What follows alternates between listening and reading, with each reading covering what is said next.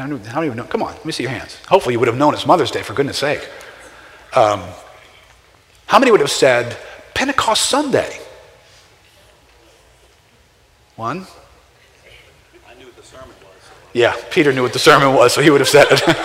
he got advance notice. You know, we, we would not have known that on the calendar, on the Christian calendar, because when you get into a Jewish calendar, you get into one that's run through a monthly cycle that's a little bit different. But on the Christian calendar, in the same way which Christmas is questionable as to whether it really happened on that day or not, today would be Pentecost Sunday. Now, I'm going to be honest with you. Pentecost Sunday, Pentecost as a day on the calendar, you know what? It doesn't get major press, does it? You, you got Christmas, kind of the Super Bowl, the Hallmark Super Bowl, all the, the fanfare, you know, the incarnation, we make a big deal out of that. You know, theologically, it's questionable as to whether or not Easter shouldn't be the Super Bowl of all holidays. Well, we appreciate Easter couldn't happen without the incarnation, so we can ball some of that stuff together, right? But, you know, for some reason we get to Pentecost, and Pentecost sort of falls into the category along with like Groundhog Day. You know, I'm not quite sure when that happens, but we know it does happen. It's less important than Valentine's Day. I mean, we all know when Valentine's Day is, or the 4th of July. Something really significant happened on the 4th of July, and we know when that is. But Pentecost Sunday, mm, I don't know. I don't even know when that is. Unfortunately, I think that characterizes how we treat what Pentecost Sunday reflects. And I got to be honest with you in this. And although I, I, have struggled and wrestled with this for many years now, and I'm always asking the staff for input in terms of our balance of bringing the elements of the Spirit. But when I went to title this thing in my computer, typically on holidays, whether it's Easter or Christmas, I'll put Easter 2007 message, Easter 2008. I don't have a Pentecost 2000 anything. I've never preached a Pentecost message on Pentecost. Now, I've preached it in different settings, but never on Pentecost Sunday. So I thought it was very important for us, because of the importance we see in the Word, that we draw our attention to Pentecost on Pentecost Sunday. And one of the things that really tweaked me, and I put it as a headline in your outline there disoriented disciples. What piqued me to, to want to do this message was back on Easter when I did the message called We Had Hoped, but for what? And we looked at the disciples and the frame of mind that they were in from the resurrection Sunday for weeks after that. For weeks. Remember what we talked about? These guys, they were disoriented. Some of the commentaries actually called them depressed. They were confused. They weren't quite sure what to do next. And some of this wasn't just a matter of Jesus has died on the cross. This was after their friends were meeting Christ resurrected. This was after some of them met Christ resurrected. Remember, you got, you got Thomas, who's not there one week when these events are happening and Christ has shown up, he's resurrected, but all of his friends and all the disciples and people he's walked with, they've seen Christ resurrected. And he stands there and says, I will not believe. I won't believe unless I put my hand in, in his hands and into his side. I'm not going to believe. So there's this doubt that's in them. Remember, we find them weeks later, they're in Galilee. They're a long way away. They're 100 miles plus away from Jerusalem and they're hanging out in Galilee. They're not holding a revival meeting there, they're fishing. One morning, they're out fishing, and the, the setting seems so somber. Jesus shows up on the beach while they're out in the boat, and they're surprised by him being there. And then Peter jumps in the boat, swims to the shore. They all sit down and have breakfast, and Jesus asks Peter this question Peter, do you love me more than these? Remember, I, am convinced the these is the fish. These guys have gone back to fishing. They were fishermen, they've gone back to fishing. It seems as though they, they've lost steering current in their lives. You know, when you read the gospel accounts, you don't find any significant ministry taking place from the resurrection until the day of Pentecost. There's no evangelistic meetings taking place. I mean, you think at bare minimum, because later on during that 50 day period, they're going to get some instruction from Jesus where he turns around and he says, Go and wait in Jerusalem. All right, well, at that point, I need to go wait in Jerusalem. I need to stop wandering around. But up until that point, why aren't they running through the countrysides, getting a hold of all the disciples that they knew Jesus visited with from town to town, the, the little group that was in this town, the one over here in this town, and they run to them all and they say, Jesus is alive, and they start proclaiming the resurrection everywhere that they go. No, no, they're way up in Galilee fishing. Jesus doesn't have to come interrupt a meeting that they're having. It's as though there's some dysfunctional element to their Christianity in this moment. And that captured my attention. Most of us would have thought meeting the resurrected Christ, wow, that'd have changed your attitude. The Jesus whom you came to love and invest your life in has been crucified and you're confused, but now he's resurrected and it's all clear, right? Apparently not. That's not what happened. Here's a thought provoking statement Knowledge of Jesus Christ's birth, life, death, burial, and resurrection is not enough. That's a mouthful. That's a lot of stuff. That's very, very critical and important. But apparently, it's not enough. I mean, even from Jesus' perspective, not just from these disoriented disciples, but from Jesus' perspective. Remember what he tells his disciples? Even after all this has happened, he tells them, Go and wait. Luke chapter 24 and Acts chapter 1. Go and wait in Jerusalem for the promise of the Father from which, of which I told you. In other words, it's not enough. Disciples, it's not enough that you have made this huge decision to leave everything in your life and come follow me. That's not enough. It's not enough that you've spent the last three years of your life being personally tutored by me, the Son of God, walking with me, watching me minister, listening to me confound the wisdom of men and challenge Pharisees and raise people from the dead and do ministry and pray. That's not enough. It's not even enough that you have met me as a resurrected God. You need to wait in Jerusalem. Gordon Fee says Christ has made the new covenant effective for the people of God through his death and resurrection, but the Spirit is the key to the new covenant as a fulfilled reality in the lives of God's people.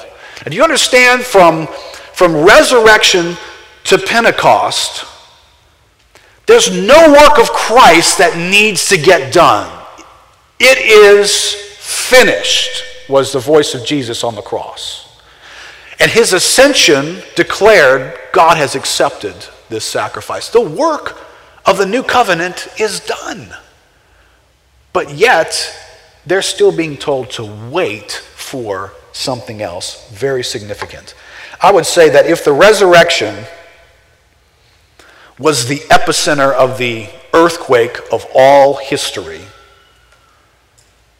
then the shock waves of that earthquake didn't get felt until Acts chapter 2 something weird happened. I mean, on the afternoon that Jesus was crucified, it's like in that moment, deep into the earth as you would, there was a and it everybody stopped for a moment and all the universe and in all of glory probably went, What was that?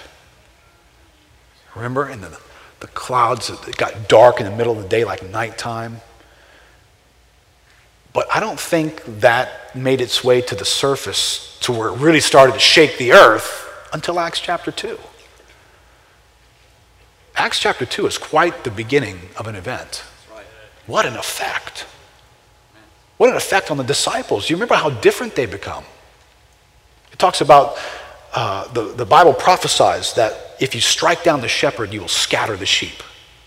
Well, when, when the shepherd got struck down, the sheep scattered. They went everywhere into hiding, scared, confused, doubting. But yet, from Acts chapter 2 on, you find them hiding no more. You find them in public. You find them proclaiming things. You find them putting their lives on the line. You find them beginning to get martyred. They have a totally different mindset. Peter probably is the loudest example of that. Remember the effect on Peter? Here's Peter, has been discipled by Christ. He's received some revelation from the Father. You are the Christ, the Son of the Most High. Jesus, flesh and blood, didn't reveal that to you, Peter. But yet, when Jesus is about to be taken away and tried and crucified, and they come to Peter and say, Weren't you with this Jesus? Remember, he vehemently, cursing, denies, I don't even know him. Big chicken, scared to death. And then Acts chapter 2 comes along. And, and historically, Pentecost would have actually been a, a more attended feast than Passover was. It was easier to travel during that time, so the crowds would have been even bigger at Pentecost in Jerusalem than it was at Passover. And here, this same man who was scared to death to answer some little servant girl who was challenging who he was stands up with a crowd of thousands and proclaims the gospel about Jesus Christ. What happened to this guy? Well, you know, I've heard some people, commentators, accredit that to a post resurrection Peter. Like, well, the resurrection's occurred now.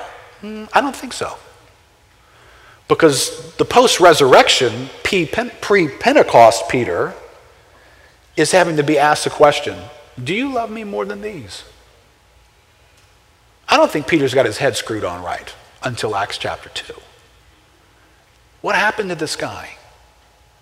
Pentecost happened to this guy wasn't just a revelation of, of the resurrection, he was still confused until the Holy Spirit came to his life and connected all the wires.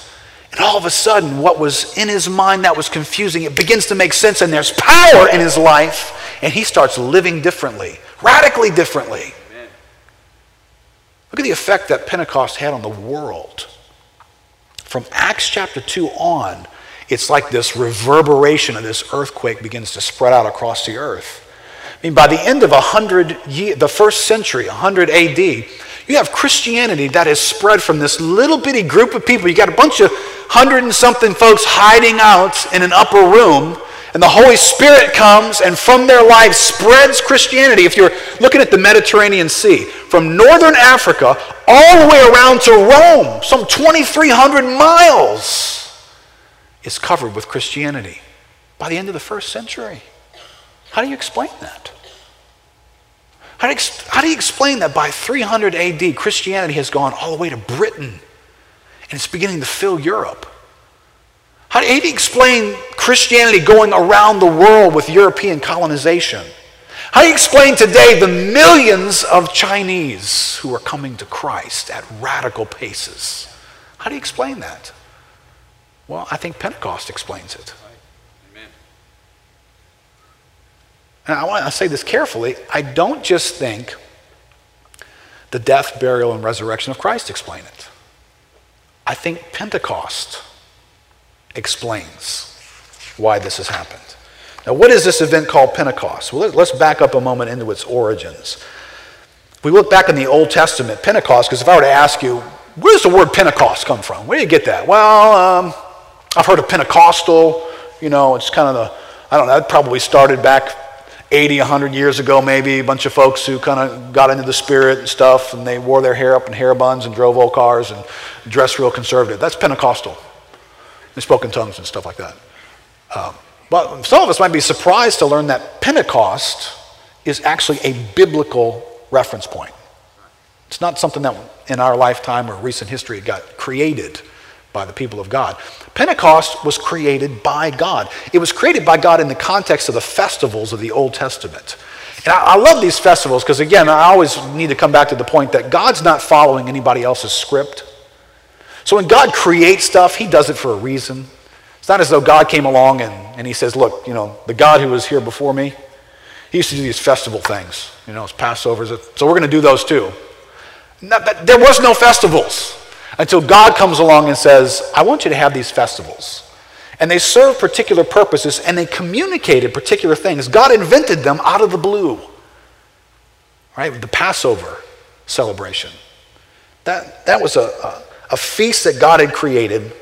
They celebrated it each year on the 14th of the month of Nisan, which is kind of a March, April time of year. And remember the origins of Passover. Passover has its origins back in Egypt when God is rescuing the people out of his judgment upon the land. And he tells them, if you'll take a lamb, spotless and blameless lamb, and you'll take its life and spill its blood and then smear the blood over the doorposts of the house, then rather than bringing judgment upon you, which you deserve, Israelites, you deserve it as much as the Egyptians deserve it. Rather than bring judgment on you, I'm going to pass over you, and I will not bring judgment upon you. The blood of the Lamb will have covered, atoned for your sins. Well, you know, obviously for us, we, those are rich words, aren't they? Now, for them, they didn't quite get all that this was about to mean. But over the practice of that for years and years and years, as God required them, every year you have this meal and you celebrate and you remember the Passover. I think it's that celebration that serves kind of as a road sign that you pass that every year. Every year it's pointing to something. It's not only reminding you of something, but it's pointing to something. And it pointed to the day that Jesus would come on the scene. Remember, John the Baptist looks up at him and he sees, Behold, the Lamb of God. You know, oh, that's what all this Passover stuff was about. Behold, the Lamb of God who takes away the sin of the world. Well, when you've been celebrating Passover for all these years, it kind of makes it easy for you to get it when he comes. It was, a, it was a sign on the highway. It wasn't the reality, it was a sign on the highway. Well, right after Passover, the next celebration, just two days later, the 16th of Nisan, was first fruits. This was during the, the harvest season, and a lot of all these uh, festivals were around the harvest that God was providing into God's people's lives. Well, the first fruits, they would go out just as the barley began to ripen. Wasn't all ripe yet, but it was going to ripen over the next several weeks. They would, they would harvest the first sheath of that, and they would present it before God in anticipation of all the harvest that was to come. And it was an acknowledgement of faith, saying, God, you have provided the first fruits. You will provide the rest as well. And we celebrate that. And it was a party. These festivals were a celebration and a party. Well, we know that every year they did that, and it was a road sign. When we come to the New Testament, we find the fulfillment of that road sign that Jesus Christ Himself is the first fruits. Remember, He's the firstborn from the dead of the many that God would harvest, the Lord of the harvest would harvest many souls. You and I are the continuation of that harvest. Jesus was the firstborn of many brethren, the Bible says. And you and I today are still living in the reaping of that harvest, even to today. Well, right after that, 50 days later, after first fruits, comes Pentecost, this Old Testament festival that God created. Now, let me just read you this quote here by Allen Ross, because I think it's an interesting angle on Pentecost. In the sequence of events, the first barley sheaf was brought to the sanctuary just after Passover. 49 days later, the last cereal crop, wheat, ripened. So barley ripened first, and then some 50 days later, the wheat now begins to ripen. But now the Israelites had to bring loaves of bread made from the wheat. When God said, Now you're going to bring an offering for Pentecost, it's not going to be a sheaf that you cut from the land. It's actually going to be a loaf that you made from the sheaf that you cut.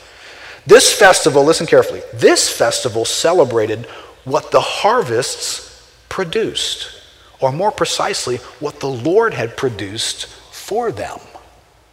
Right, this, this is how I would frame this. As a result of first fruits, something has become possible at Pentecost.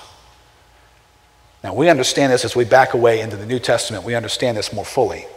But the picture God was giving, that was as a result of the harvest, the first fruits, which Jesus would become the first fruits, something has become possible for us. Now, what I want to do today is I want to do what, what, what the festival was intended to do. In the Old Testament, God prescribed these festivals because there were points in which everybody was to gather. There was three main festivals throughout the year that everyone was required to come to Jerusalem for. Now, there was rare exceptions that you didn't have to come. But God intended to gather everyone together to do two things. To kind of make them all read the sign together and to remember. Now, I find that very significant. This is, this is why I find it significant today. Apparently, we as people need to be reminded of certain things. That's a no brainer, isn't it? Many of us have forgotten some very significant facts in our lives. Well, what happens when you forget very significant facts of what God has done? Well, you begin to live like they didn't happen. Right? The Passover caused people every year to remember the God of deliverance, the God who set us free, the God who forgives us because of the blood. Every year when they celebrated, they had to remember that. Well, Pentecost was a required festival that they were all to show up for. Listen, today I want us to be required in a good way to remember the day of Pentecost and what it means for us today. Let's freshly read the signpost so that we don't go about living our lives like Pentecost didn't happen. It did happen. And we should be living our lives like it happened. Now let, us move into Acts chapter 2 here and let's look at the fulfillment of Pentecost. Remember, God does things on purpose. He has told the disciples to wait in Jerusalem until the promise of the Father, the giving of the Spirit, has taken place.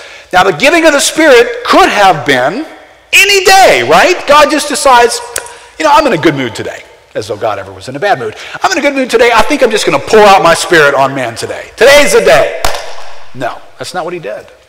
God chooses Pentecost to be the day. This day of an existing festival that was a signpost. This is the day that he chooses to pour out his spirit. Look in Acts chapter 2, verse 1. It says, When the day of Pentecost arrived, they were all together in one place, and suddenly there came from heaven a sound like a mighty rushing wind, and it filled the entire house where they were seating, sitting and divided tongues as of fire appeared to them and rested on each one of them. And they were all filled with the Holy Spirit and began to speak in other tongues as the Spirit gave them utterance. And then the scene moves outdoor after that. But let me just pick up on some of the imagery that's here. There's an, there's an image of, of wind here. There's the image of fire here, and then there's speaking in tongues. Those would be the three significant ingredients that, remember, God chose to manifest on the day that He created that was special. It's very important that you see that. These guys weren't sitting, they weren't sitting in the upper room. Remember, these guys, they're a bit confused, they're a bit disoriented, they've just been given instruction, wait in Jerusalem. It's not just saying, okay, listen, when Pentecost comes, how about we all speak in tongues? Yeah, okay, that sounds good. How about we, how about, and then we'll create some wind. We'll open the windows. I don't know. We'll create wind. This is not, these guys are taken off guard. It's Pentecost. They don't, they don't necessarily connect all these things, but all of a sudden, there begins to be this sound like a wind blowing in the room where they are. And all of a sudden, there's these tongues of fire begin to set upon each person in the room. And then they begin to be filled with the Holy Spirit. They begin to experience God and they begin to speak in tongues and they move outside into the streets. And they look like a bunch of drunks. I mean, can you imagine? They're not walking outside, you know, they're not afraid. There's something really exciting going on. So they don't walk out in the street kind of like, you know. There's something really exciting happening in their life. And so there's smiles on their faces as they walk out into the street and they speak in languages that they've never spoken before. And so the people assume, these guys are a bunch of drunks, man. Look at these guys. Check this out. They're all coming out, they're all coming out of that saloon over there, I think. Um, well, what was happening for them that God had already planted some roadmaps for? Well, the wind, first of all. They would have known something about the wind. See, in the Old Testament, the word for spirit is the same word for breath and for wind. It's ruah. It's the same word. So when that wind began to blow, they, they had many biblical references to know that the presence of the Spirit, the move of the Spirit, is like the breath of God. God breathed his life into Adam. All throughout Scripture, there's depictions of, of the wind of God blowing. Look at in Ezekiel 37, I'll put this passage in your outline. Remember, the, remember this, this picture? This is a great picture here, right? Ezekiel comes to this valley. It's filled with dry bones, just a big valley of dead bones. And the question that God brings to Ezekiel can these bones live? They're dead. Right? This is humanity in the valley. Can these bones live? Ezekiel says, Oh Lord, you know the answer to that. And God begins to tell Ezekiel to prophesy. And when he begins to prophesy, the bones begin to assemble into, into human beings, and flesh and muscle begin to get formed on these bones, and they begin to, to take on life. There's this animation from this breath of God. Look in verse 10 in that passage. It says, So I prophesied as he commanded me, and the breath came into them. That's the Ruah and they lived and stood on their feet, an exceedingly great army. That's an interesting picture. Not just a collection, not a big country club outing, an army. God blew breath into a people and made them into an army. It's interesting language. Then in verse 14 it says, God says, And I will put my spirit within you, and you shall live. Right? Ezekiel, what I just showed you in this valley was the animation of the Spirit of God. When God comes by the Spirit, He takes that which is dead and He brings it to life and He animates and He says, I'm going to put my Spirit within you. Again, this is Ezekiel pointing to a day that has yet to come in Ezekiel's life. Looking in, in Exodus chapter 3, Exodus 19, we find places where fire meant something in the Old Testament. When Moses saw the fire burning on the side of the mountain, it was the presence of God that was accompanied by fire. When God showed up at Mount Sinai and, and gave the giving, the giving of the law, this presence was like a fire on the mountain. And then when they made the tabernacle, remember the cloud by day? I can put this passage in your outline, Exodus 40. It says, For the cloud of the Lord was on the tabernacle by day, and fire was in it by night in the sight of the house of Israel. Now, what's significant about this passage is in the Old Testament, the fire was in one place, wasn't it? It was wherever the presence of God was. When the presence of God was on the mountain, the fire was on the mountain. When they made the tabernacle and the presence of God showed up, the fire was in the tabernacle. Well, what do you think it means when you're sitting in this upper room and the fire distributes to each one individually? What is God trying to say there? my presence is now in each one of you. It's not on a mountain, it's not in a tabernacle somewhere. My presence is now in each one of you. The Spirit has moved by the wind, and the fire has come, and then they speak in tongues. Now, what's interesting about that is that you really have no Old Testament reference for that. There isn't an Old Testament practice that would have made them aware we're going to speak in tongues next. There isn't a, a scripture that clearly spells out this event. But what this does, and what I needed to do, this, that's, that's an unusual event for these guys. They've, they've not experienced that before. And, and we bring, unfortunately, and I'll talk about this in the end, we bring some baggage to that expression. But if we could get rid of our baggage and just take the event for what it is, what's going on there that on the day of Pentecost, when the Holy Spirit comes, they're going to speak in tongues? Well, I think that's simply pointing to the realm of the Spirit's work in gifting. That what you have now entered into is the realm of the work of the Spirit in giving you supernatural abilities to further the kingdom of God. And they go out into the street, and this gifting, this enablement, this ability that was not natural. It's not as though, oh, yeah, you know, the Lord was bringing to mind. I, I had studied our Armenian when I was in school and I was remembering it all real fast. They were speaking languages that they had no idea how to speak. It was an ability beyond their own. They went out into the street and ministry into the world began to take place. So I think these three elements are God showing forth something about what Pentecost was supposed to be and what it meant on this first day. But skip down to verse 14. They've gone out into the street, and these folks are asking questions. What on earth is this about? And then Peter's going to have to explain Pentecost to these guys. In verse 14, he says, But Peter, standing with the eleven, lifted up his voice and addressed them Men of Judea and all who dwell in Jerusalem, let this be known to you and give ear to my words. For these men are not drunk, as you suppose, since it's only the third hour of the day. But this is that which was spoken of through the prophet Joel. This, this is that. You want, you want to understand what's going on right here, guys? Let me explain this event to you. This is that. This is what Joel talked about. And listen to how he quotes Joel now.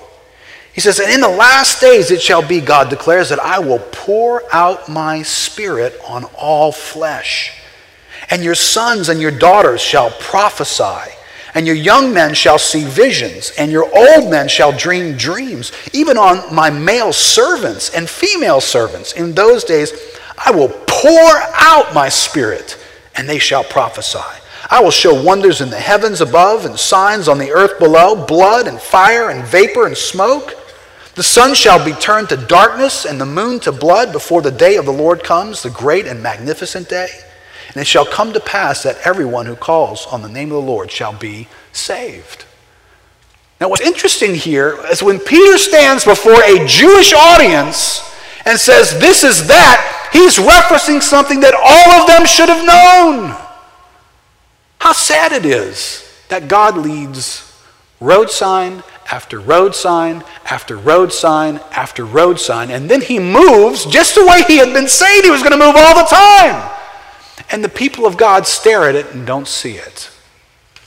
This is an outbreak of God right here. No one gets it. And that should sober us. Because that informs me. I'm quite capable of knowing a lot about God and then missing God. That's what these guys did. They knew a lot about God. He's quoting Joel. It's not like they're saying, wait, I've never heard of Joel. Who's this Joel guy? They all know who Joel is. He's an Old Testament prophet. They knew good and well what he was quoting. They just didn't understand what God was doing. You know, but it's not as though Joel's this obscure, oh, that's an obscure Joel passage. Everybody pulls that Joel thing out. All over the Old Testament, God was pointing to the day of Pentecost. All over the Old Testament. I'll just give you a couple quick little moments here. Isaiah 44, verse 3. Prophet Isaiah says, For I will pour out water on the thirsty land and streams on the dry ground. I will pour out my spirit on your offspring and my blessing on your descendants. Listen, in the Old Testament, they did not experience this pouring out. They experienced sprinkles. That's what the, Old, the, the, the Holy Spirit wasn't in the Old Testament, but he sprinkled here, sprinkled there. Wouldn't be seen or heard of for quite a while. Sprinkled here, sprinkled there. Used this guy marvelously, but everybody around him knew nothing of the experience he was having. And then you get to Pentecost, and these guys, even Isaiah, who's 750 years before Pentecost, is speaking of a day when the Spirit will be poured out. Ezekiel 39.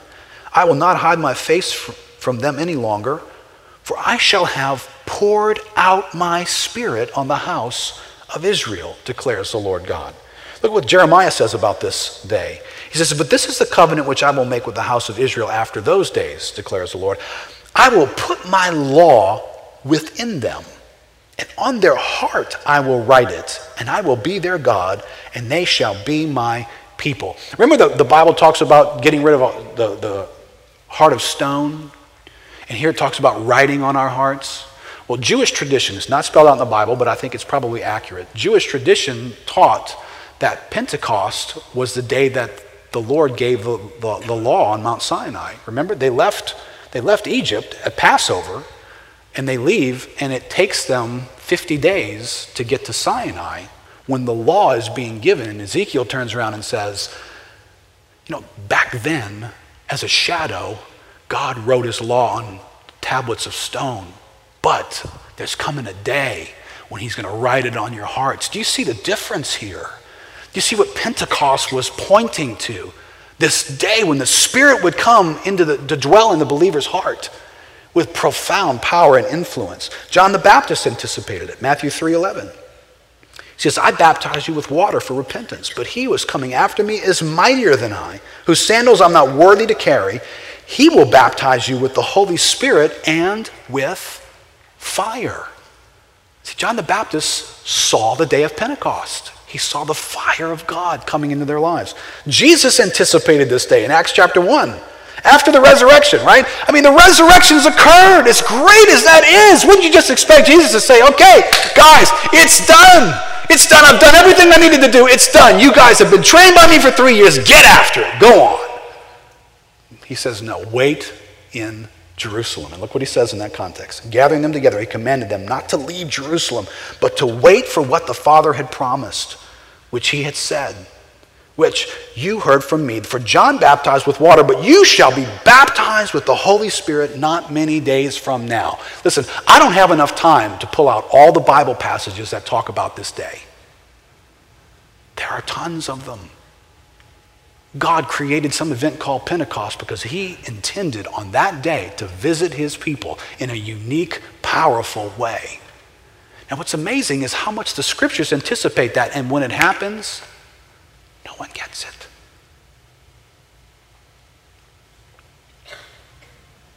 That better capture our attention.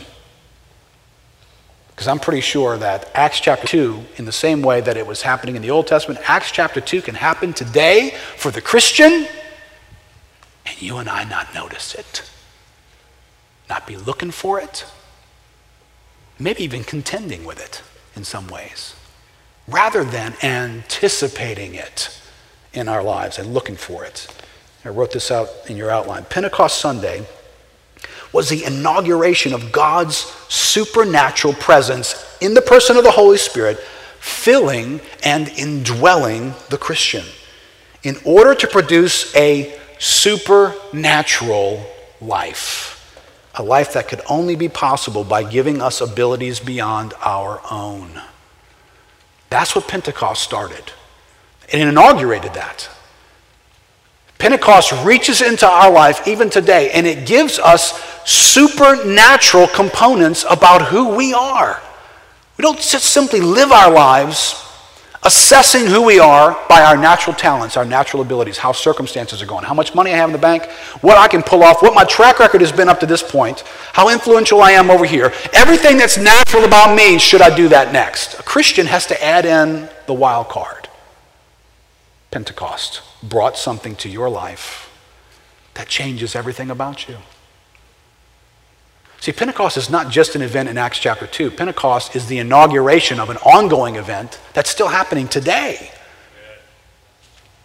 See, when you make Pentecost a day on a calendar and it's actually like it's a historic thing that happened once, it was the beginning of something, it was the inauguration of something. See, Joel's prophecy spoke of a time frame the last days. So we are now in the last days. Because the last days began really when Jesus was resurrected, the last days began, but most clearly on the day of Pentecost. Because Peter stands up and he says, This is that. Well, what did Joel say? In the last days, I will pour out my spirit upon all flesh. So we're living in the day that God is still pouring out his spirit. And so, the same way in which Pentecost revolutionized the lives of disciples back then, it ought to be revolutionizing our lives right now. And let me broaden this out. I'm going to try and go through this kind of quickly here. What in our lives is touched by Pentecost? And I want, to carefully, I'm going to draw our attention again. Pentecost it has its own expression, its own boundaries. It's causing us to think in a particular category. I, I think we can become, in a good way, the way in which we should, honoring of, you know, whether it's the incarnation and we go through the little nativity calendar and we do little stuff around. You know, we have the cross and we draw so much attention to the cross and what was accomplished at the cross. All of that and all that there is about God becomes real to me as an individual through Pentecost.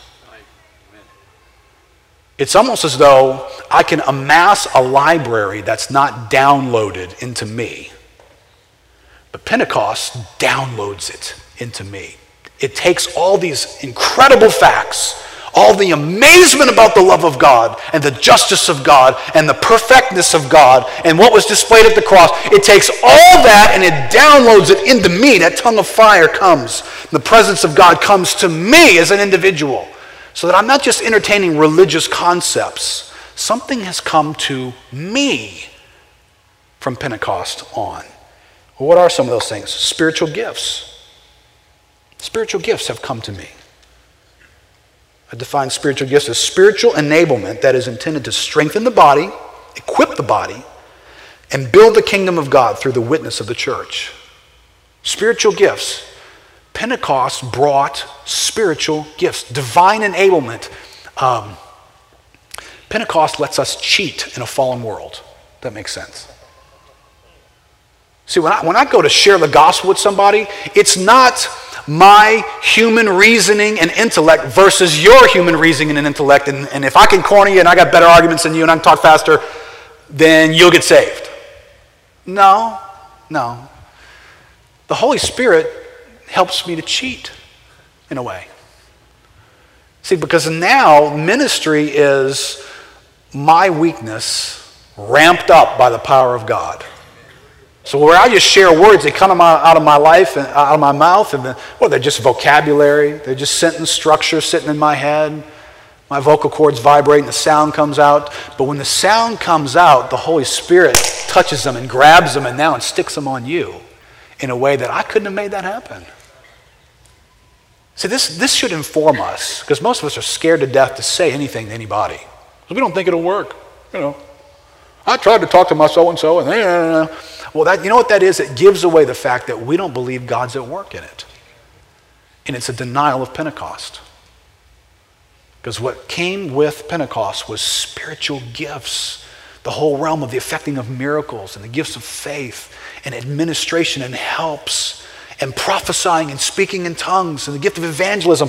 All this is in the age of Joel being poured out on the church, you and me. Spiritual fruit, the fruit of the Spirit, that is the manifestation of the character of the Spirit who is now present in us.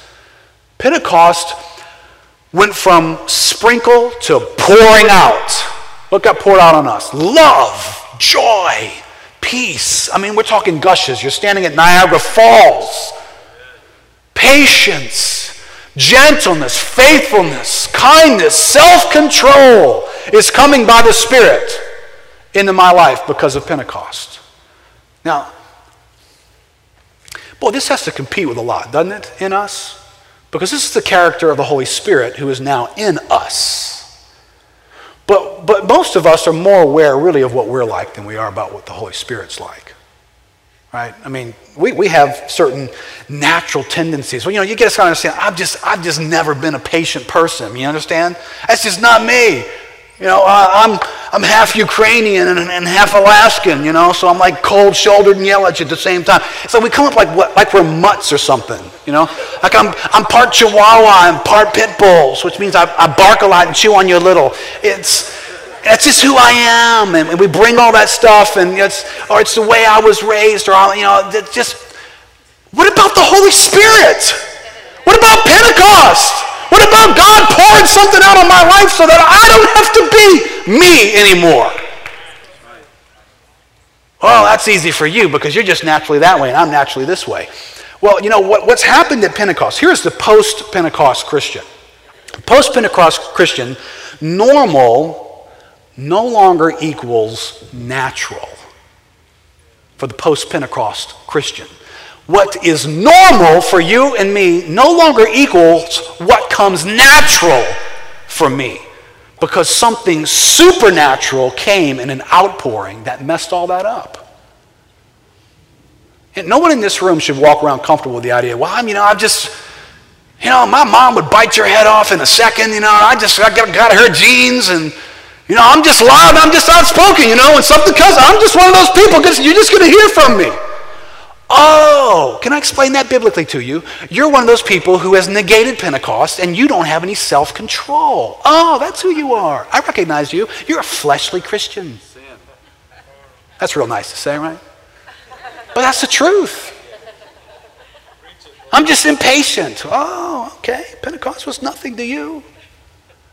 Good, day, good thing we're having this day just to remind all of us that there was an event called Pentecost. It was significant. It was huge. It rattled the world. It's changed the environment of the world that we live in. And individually, it's come to us. The tongues of fire set on every one of us.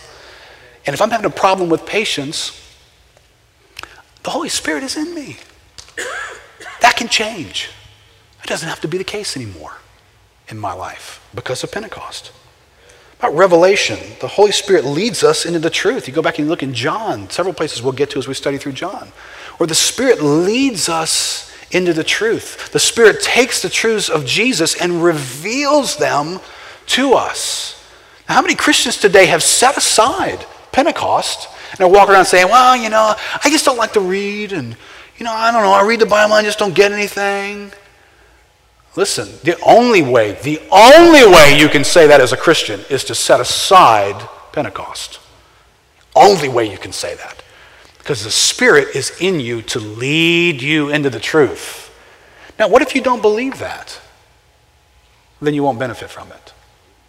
What if, what if, you, forget about Pentecost? What if you're just not aware that the prophecy of Joel means that we live in the age of the outpouring of the Spirit and that God could right now lead you into the truth?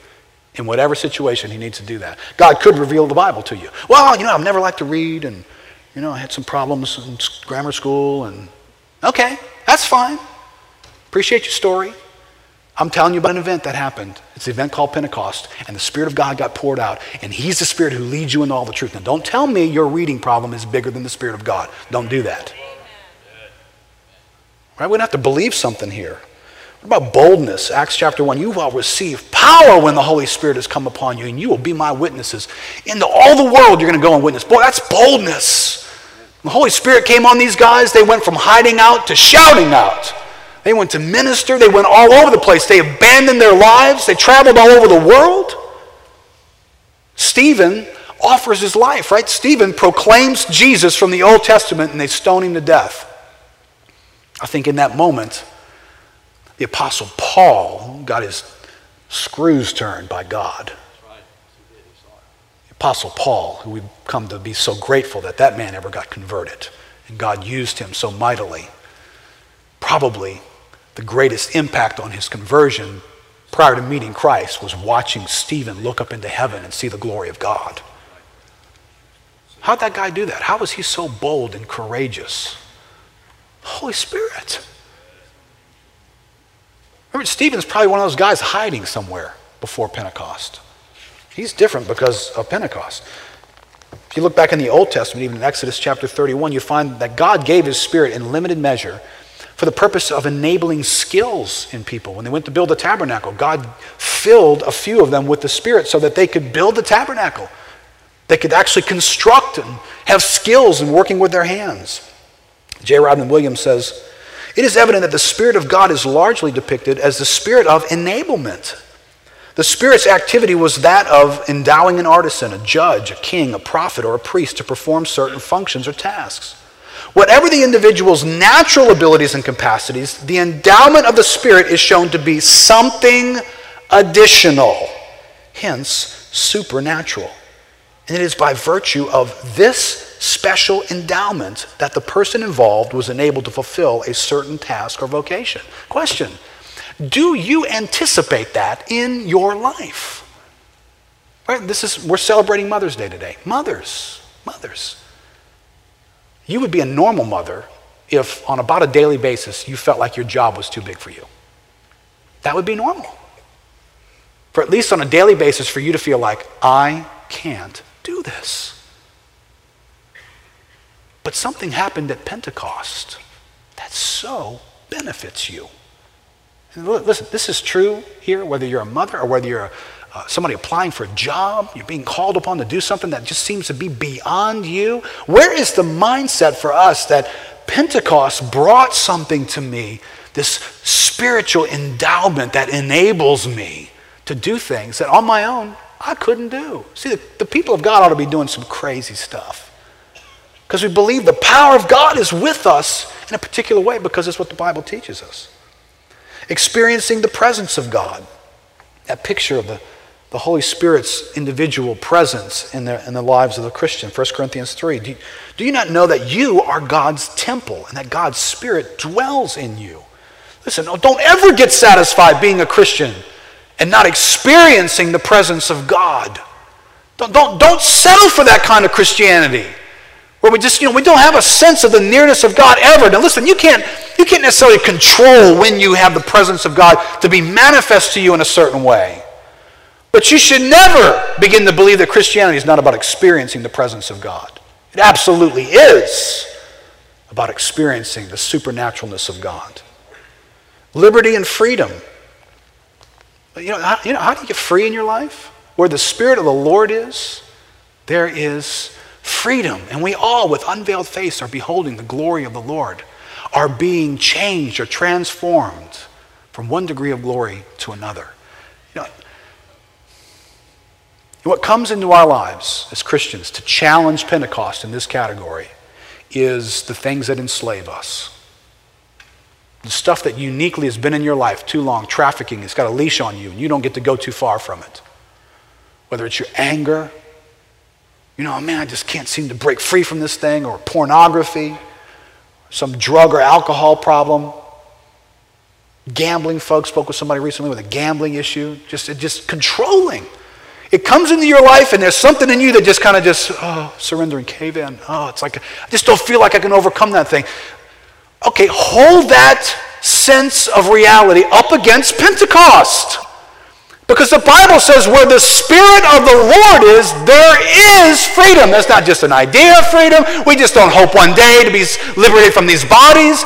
If the Spirit's there, there's freedom right now.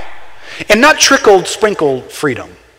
Outpouring of God freedom in our lives. So listen, we do a disservice to Pentecost. Not only do we not preach on Pentecost Sunday enough and remind ourselves, but we don't regularly remind ourselves that the, the tide of life has changed. The definition of who I am has changed. There's a significant event that's come into my life that's changed me. No matter how threatening or controlling something from the past or a habit's been in my life, I have bigger news than that in my life. The presence of the power of God in the age of being a post Pentecost Christian. Listen, I'm not some Old Testament believer who believed all the great things that you and I believe, but I don't have any power to pull it off. That's, that's not a post Pentecost Christian. Very concerned there's way too many folks running around that way. Gordon Fee says the bottom line is the generally ineffective witness and perceived irrelevancy of the church in Western culture. Here it seems to me is where the real difference between Paul and us emerges. Where in a culture similar to ours, the early believers seem to have been more effective than we are. I'm convinced this is due in large part to their experience of the reality of the Spirit's presence. The Spirit, as an experienced reality for Paul and his churches, was the key player in all of Christian life from beginning to end. The Spirit covered the whole waterfront power for life, growth, fruit, gifts, prayer, witness, and everything else. Now, let me make this statement here. It's a very interesting exegete that Paul that Peter does about Joel's passage. This is that. Right? He looks at Pentecost, he watches this outbreak happen, and he explains it to the people and he preaches from the Old Testament. He says, "This is that." Now, when he said that, he did not mean this is exactly and only that. This is where I think some folks mess up the power of Pentecost in their lives. He doesn't say this is, this is that and exactly and only that. He said this is that. This is what Joel was talking about. Now listen to what he quotes.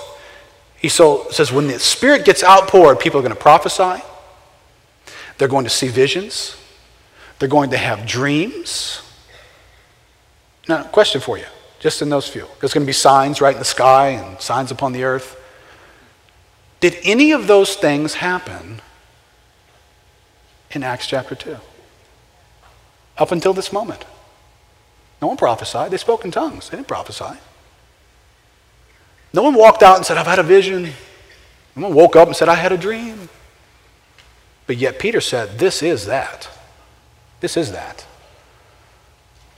Listen, when you and I benefit from Pentecost and we bring it into the realities of our lives, it, it is the phenomena of the outpouring of the Spirit that runs the gamut that Joel was describing.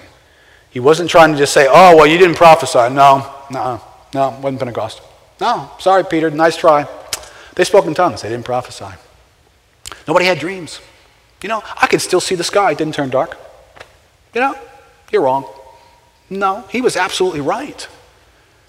The pouring out of the Spirit was going to go into a realm of activity that was going to be supernaturally empowered in the lives of Christians. Let me, let me just walk through a couple of quick things here before we finish. The potential paralysis of Pentecost. I think we paralyze Pentecost by a lack of awareness. Just not aware, just biblically uninformed. We're like the crowd. God begins to move, and we're standing in the bleachers unaware, not recognizing it, not catching what God's doing. We're those, quote, disciples in Acts chapter 19 who get asked the question Have you received the Spirit since you believed? Spirit? What's the Spirit? Never even heard of the Spirit. Now, I don't know what they were walking out as disciples, whatever that was for them. But they're just like the guys in Acts chapter 8 who also later experienced the Spirit, but they had clearly believed and understood the gospel, but the Spirit comes later in a way into their lives. Listen, you can apparently be a Christian and be unaware that you live in the era of a post Pentecost experience where the Spirit is still to be poured out. It wasn't just a day for the guys in the upper room, it was for Christians from now on until Jesus comes back. That should be what we're anticipating.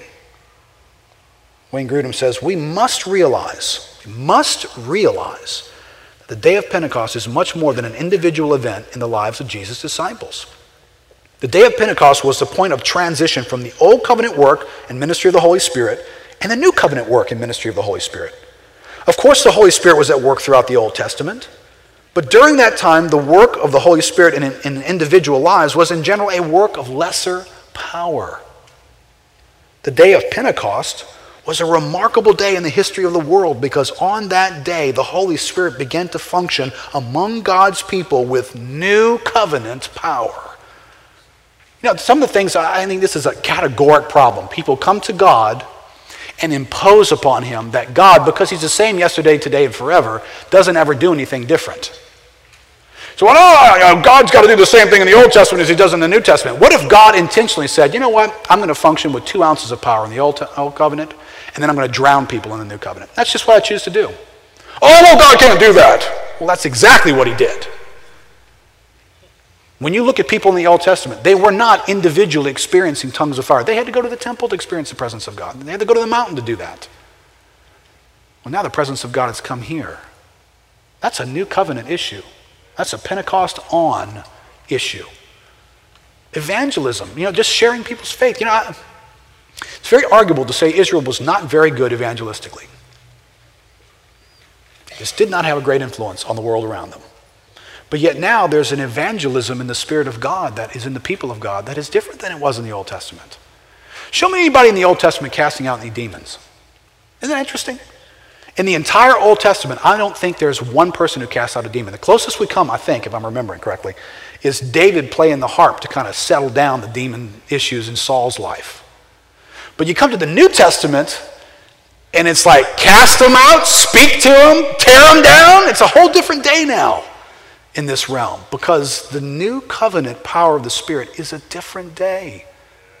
Post Pentecost Christianity is not the Old Testament dressed up with some Jesus information in it. It's a different day. Listen, I'm very concerned. I'm very concerned that too many people take good ideas of Christianity and do their best to live them out in their own strength and their own power. That's what the people in the Old Covenant did. It's not post Pentecost. Christians shouldn't do that.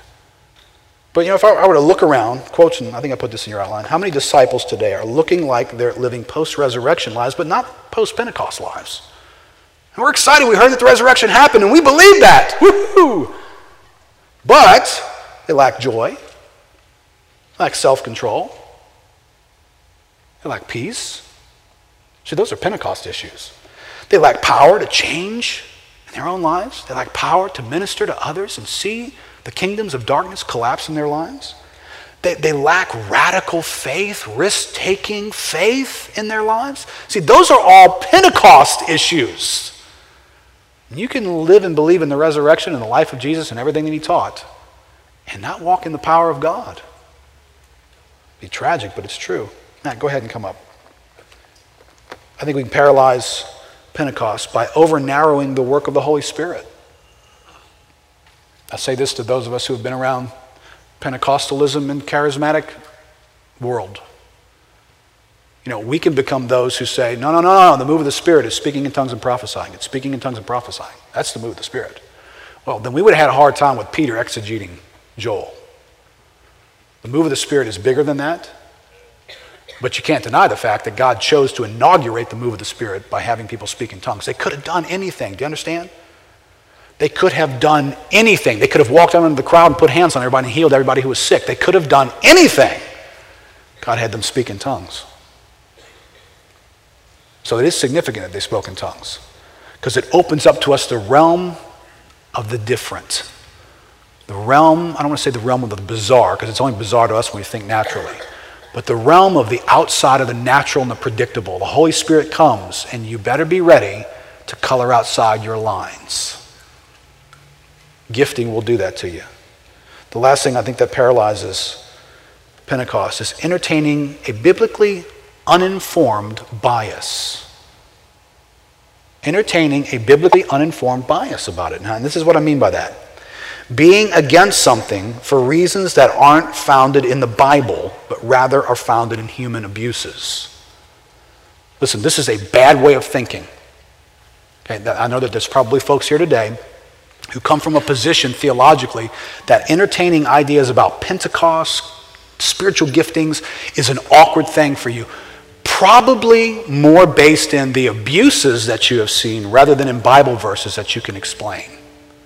That's not how you handle the Bible. Don't ever do that to the Bible. Don't do it in this category, and don't do it in any other. let me just tell you, if you're doing it in this category, and I were to say, okay, if we're going to live that way, let's do it in all categories. Let's start with marriage. Anybody ever seen any abuses in marriage? Just curious. Everybody think marriage is being done right today? Marriage is so screwed up in this world today, even in the church. Should we just do away with it? I mean, it's being abused. It's not being done right. Family. do away with family as well. I mean, I know the Bible teaches on family and never teaches against it, but it's, it's just not working today. You know, children are being abused or being neglected. We should just not have that anymore. Church, for goodness sake. Oh, there's power trips, there's corruption, there's people stealing money, people misquoting God, and all kinds of trouble in the church. We should just do away with the church today because it's got problems too. Do you understand? That's not how we handle the Bible. We don't come to the Bible and say people have messed up what's in the Bible, so therefore we stay away from it. No, the Bible needs to tell us to stay away from something before we're going to stay away from it. And I'm sorry, but honestly, I can't find the Bible steering me away from Pentecost steering me away from the deeper realms of the Spirit. I can't find that. And you know what? If you're really honest here, I don't care what theological spin you come from, everybody in this room, if I were to ask you, do you want more of the move of God in your life? Everybody here, if you're really a Christian, would say, yes. Yes, I do. Well, in the realm of the Spirit, no matter where you come from theologically, is there more than what you have? If I could just move some, I'd just like to move you to where you'd at least face the issue of Pentecost. Turn your face toward it. See it for what God had put in place. See that God, in his great joy, created a festival called Passover and longed for the day. Jesus said, How I've longed to eat this meal with you. Look down the quarter of time when God creates first fruits and says, Celebrate this for years, so that in that day, in that day when my son comes up out of the ground and I begin to harvest the world, you understand what I'm doing. Look back over the quarters of time and 50 days later and see that God said, What my son purchased for you on the cross and through the resurrection was the return of the presence of God in your life. Do you understand the passion of God over this issue? It's being debated in the church today. What a sad thing is happening is that the passion of God has been displaced. God could have prophesied through Joel, in the last days I will sprinkle like I've never sprinkled before. But he didn't say that. I will pour out my spirit. Listen, Christians, let's stop being a church who believes in sprinkles. Because if you believe in sprinkles, listen, you'll experience the sprinkled filled life. Okay? That's what you're going to get. If, you, if you're not aware of Pentecost, and I believe there's many here today who may be hearing some things about Pentecost for the first time, really, young in the Lord, young people here. The dimension of the Spirit that God is calling you to walk in is like standing in Niagara Falls. It's not a little drop here and there. It's much, much bigger than what we have. Now, if we settle for what we have, we're going to keep on getting what we have. But I don't want to do that. I want to look back. I want to read the fresh signposts of Pentecost as I drive past and go, ah, that's what it's supposed to look like, Lord. Thank you for reminding me. Thank you for the day of Pentecost to remind me that there's much more to the Spirit that I need to be receiving. Let's stand up together.